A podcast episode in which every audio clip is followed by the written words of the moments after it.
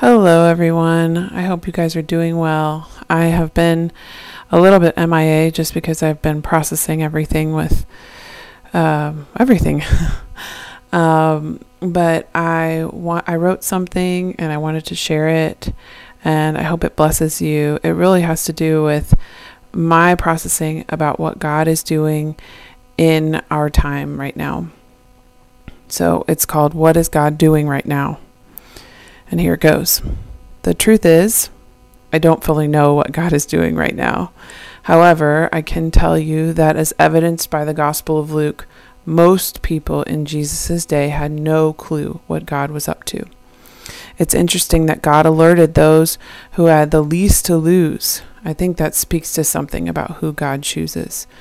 But the relative masses had no idea what God was doing, and things looked rather bleak in their day. Rome was increasing their oppressive grip on Israel. The Sadducees were unbearably corrupt religious leaders. The Zealots planned to overturn Rome at all costs. The Pharisees committed to orthodoxy, were committed to orthodoxy, but failed to rightly prioritize their obedience. Could these conditions be used to describe our day? The government is increasing its stranglehold on our freedom and rights. And there is much ignorance, self-preservation, and lack of courage within our churches. It's been my prayer that in the midst of the bullhorns, blaring news cycles, and half-truths, that I would be sensitive enough to see what God is doing in our day. There are a few people who are keenly aware of what God was doing in their day, Simeon and Anna. Both Simeon and Anna have very short biographies in the Bible, but their lives are no less amazing and completely countercultural. The Bible describes Simeon as a righteous and devout man. He was looking for the consolation of Israel, and the Holy Spirit was upon him. He obviously had an intimate history with God because the Holy Spirit had revealed to him that he would not die before he had seen the Christ, and the Spirit led him into the temple.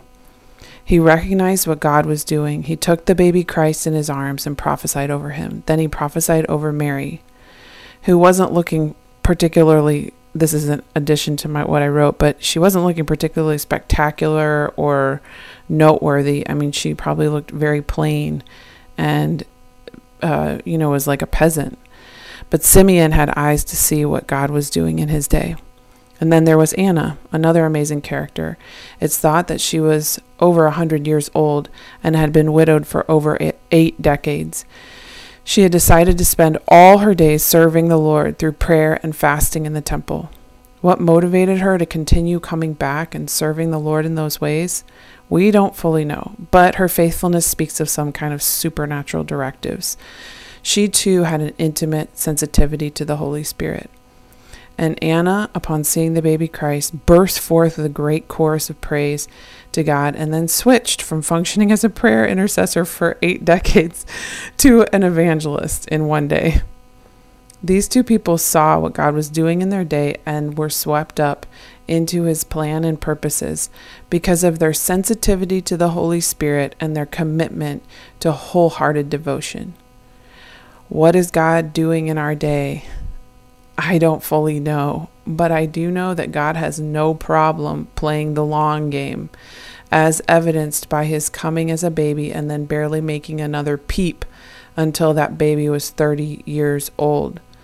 I do know that God's plan and heart, plan and heart for peace on earth and goodwill toward men has never stopped.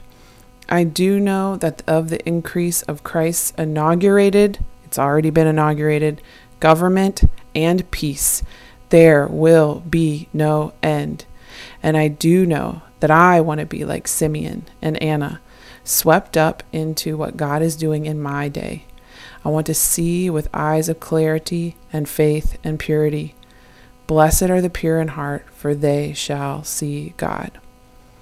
So I pray that whoever is listening, that this would be just an encouragement to you, that um, that we would seek God with a purity of heart, not corrupted by a political spirit, not corrupted by consumerism, materialism, um, oh, just the need to be right, whatever it is, and that we would really uh, be like Simeon and Anna, pure in heart and swept up into the purposes of God in our day, even if it's the long game, even if it's not, you know, uh, even if it's so countercultural, it looks strange, that we would be swept up in what he is doing in our day. Amen.